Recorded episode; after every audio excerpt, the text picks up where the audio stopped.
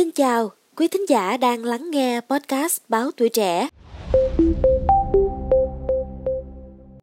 Thưa quý vị, gần đây có rất nhiều những thông tin về việc phòng cháy chữa cháy mà chúng ta cần phải lưu ý.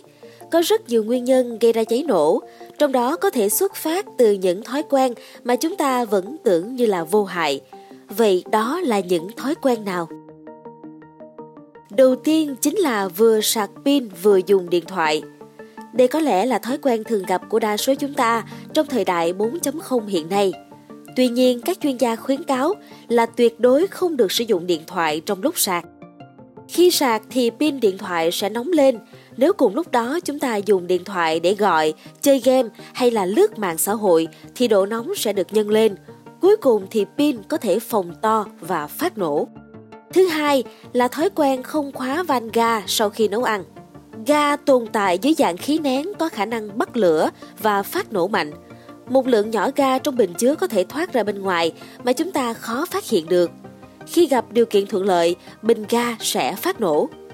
Sau khi nấu ăn xong, bạn hãy cẩn thận khóa van ga lại nhé. Ngoài ra, việc khóa van ga sau khi sử dụng còn giúp tiết kiệm chi tiêu hàng tháng nữa đấy. Thứ ba, sạc xe điện qua đêm. Nhiều người thường có thói quen tận dụng thời gian dài ban đêm để sạc đầy xe điện. Tuy nhiên, hành động này được khuyến cáo là không nên. Nếu mua phải những chiếc xe kém chất lượng, có tính năng ngắt sạc không ổn định, việc sạc liên tục sẽ khiến ắc quy bị nóng, lâu dần bị chảy nhựa, phồng rộp dẫn đến phát nổ. Nguyên nhân cháy nổ cũng có thể xuất phát từ việc chúng ta sạc điện trong điều kiện nhiệt độ cao, sạc ngay sau khi sử dụng, khiến ắc quy chưa kịp nguội, sạc gần nguồn nhiệt, thiết bị sinh lửa, sinh nhiệt hoặc là sạc gần các vật dụng, hàng hóa dễ cháy nổ.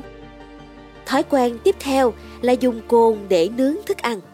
Cồn, ethanol là chất lỏng không màu, dễ bay hơi và dễ bắt cháy. Đặc biệt, bỏng cồn thường xảy ra khi người sử dụng tiếp thêm cồn trong lúc lửa vẫn còn cháy âm ỉ. Lửa cồn có màu xanh rất khó nhận ra, ngay cả khi ta không nhìn thấy ngọn lửa thì nó vẫn có thể bùng lên bất ngờ. Nếu xung quanh có các vật dụng dễ bắt cháy thì hỏa hoạn là điều khó tránh khỏi. Đặt các thiết bị điện tử quá gần nhau cũng là thói quen tiềm ẩn rất nhiều nguy cơ gây cháy. Bởi vì những thiết bị điện tử như là TV, tủ lạnh, máy tính khi đặt gần nhau sẽ không có đủ không gian để tản nhiệt. Do đó, ta không nên để chúng tập trung một chỗ Thay vào đó thì quý vị nên cắm trực tiếp các thiết bị vào ổ cắm trên tường thay vì sử dụng bộ chia ổ điện. Một số thiết bị như tủ lạnh, máy điều hòa, lò vi sóng thì nên sử dụng ổ cắm riêng. Và cuối cùng là thói quen không rút các thiết bị điện khi đi vắng. Để hạn chế tình trạng cháy nổ thì quý vị nên duy trì thói quen rút hết các thiết bị điện như tivi quạt, điều hòa, sạc máy tính, điện thoại khi rời khỏi nhà Biện pháp này vừa giúp cho chúng ta tiết kiệm tiền điện, vừa bảo vệ an toàn cho gia đình khi có sự cố chập điện xảy ra.